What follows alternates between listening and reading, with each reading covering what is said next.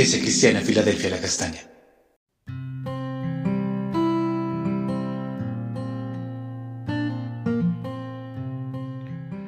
Mi amado de Filadelfia La Castaña, buen día, buenas tardes, buenas noches, donde estés, mi familia hermosa, un abrazo. Hoy continuamos atacando el orgullo que nos acecha, este enemigo mortal del cristiano, y lo hacemos a través de la lectura bíblica en Daniel. Allí en el capítulo 4, versículos 15 y 16 dice, acerca de este árbol que veíamos ayer, déjenle solo el tronco y no le arranquen las raíces, déjenlo entre la hierba del campo y que lo riegue el rocío, dejen que ese árbol que es el rey Nabucodonosor cambie su manera de pensar y se vuelva como los animales, déjenlo que coma hierba como los animales y sujétenlo con cadenas durante 7 años. Misericordia de Dios es grande. Los mensajeros de Dios han decidido castigarlo, así todo el mundo sabrá que solo el Dios Altísimo gobierna todos los reinos, hace rey a quien Él quiere y hace jefe de un país a la persona más sencilla. Ayer estuvimos fuertemente tratando de vernos a nosotros mismos, escudriñarnos a nosotros mismos en ese orgullo, a ver hasta dónde esta gran enfermedad nos está carcomiendo, nos está llevando hacia la muerte sin que nosotros nos demos cuenta. Encontramos algunos síntomas del orgullo que tenemos en nuestro interior y que nos hacen pensar que así como Nabucodonosor, posiblemente merecemos un castigo ejemplar. De verdad que gracias damos a Dios por su misericordia, por la muerte de Cristo en la cruz, porque si no fuera así, hace mucho tiempo deberíamos haber pasado por un castigo similar a este. Cambiemos nuestra forma de pensar. ¿Qué solución podemos encontrar para el orgullo en nuestra vida? Primero, definitivamente debemos reconocer que somos orgullosos.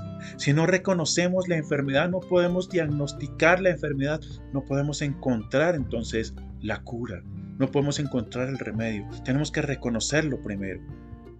Este aguijón nos atravesó y no podemos deshacernos de él por nosotros mismos. Necesitamos la ayuda externa, necesitamos la ayuda del Señor.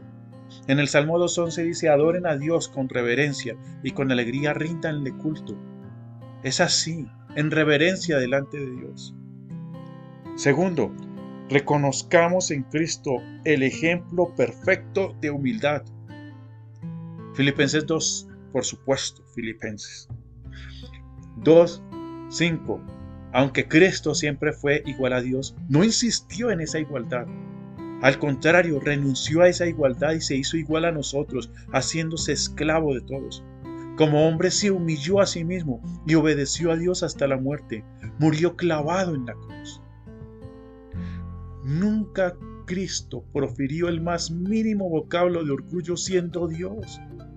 Si Él no lo hizo, mi amado, por eso Pablo dice que nosotros debemos tener este mismo modo de pensar. Aquel que estudia a Cristo en los evangelios y en el resto de la escritura para aprender profundamente de Él y hacer el esfuerzo por imitarle, está en el camino correcto. Cristo es nuestro ejemplo de humildad. Tercero, reconozcamos que el orgullo nos ha alejado de los demás, no solo de Dios.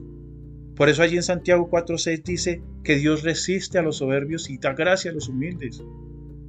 Ten la seguridad que si la gente se aparta de ti no es por tu olor, sino por tu orgullo. Cuarto, aprender a arrodillarse y adorar ante la presencia de Dios, lo vimos en el Salmo 2.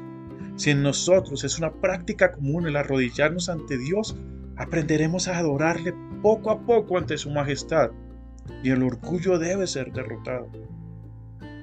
Quinto, reconocer que somos totalmente dependientes de Dios.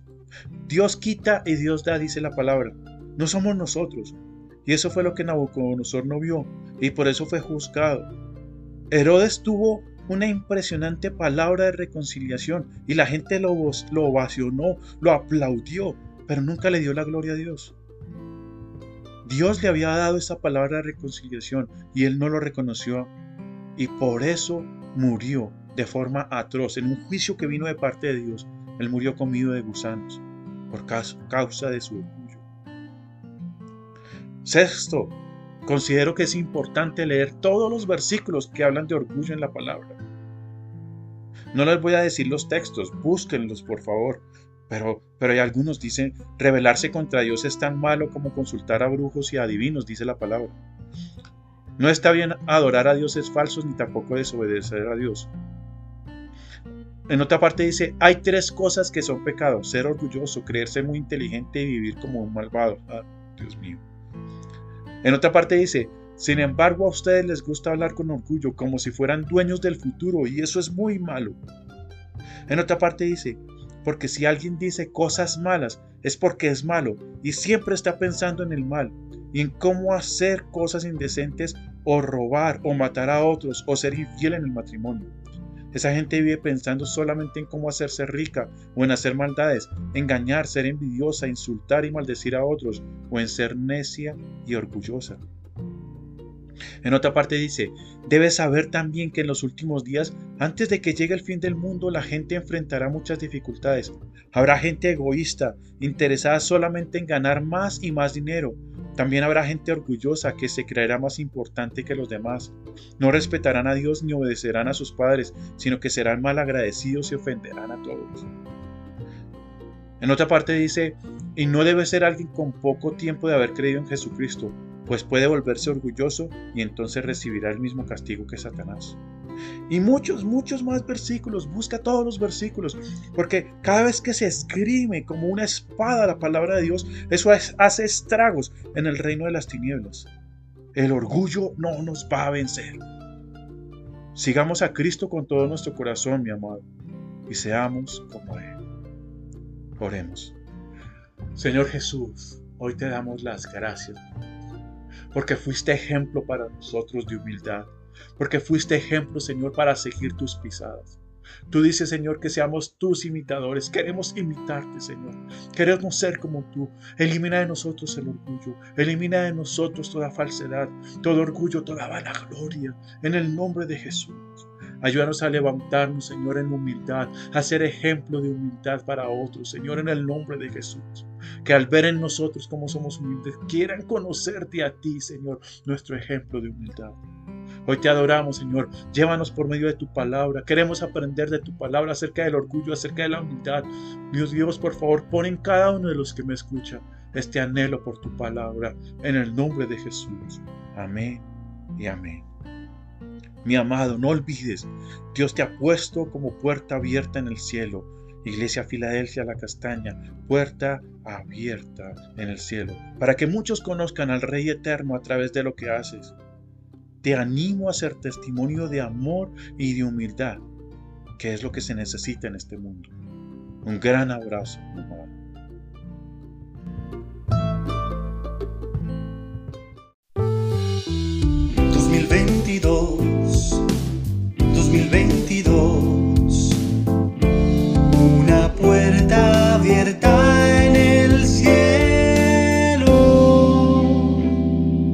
Iglesia Cristiana Filadelfia La Castaña.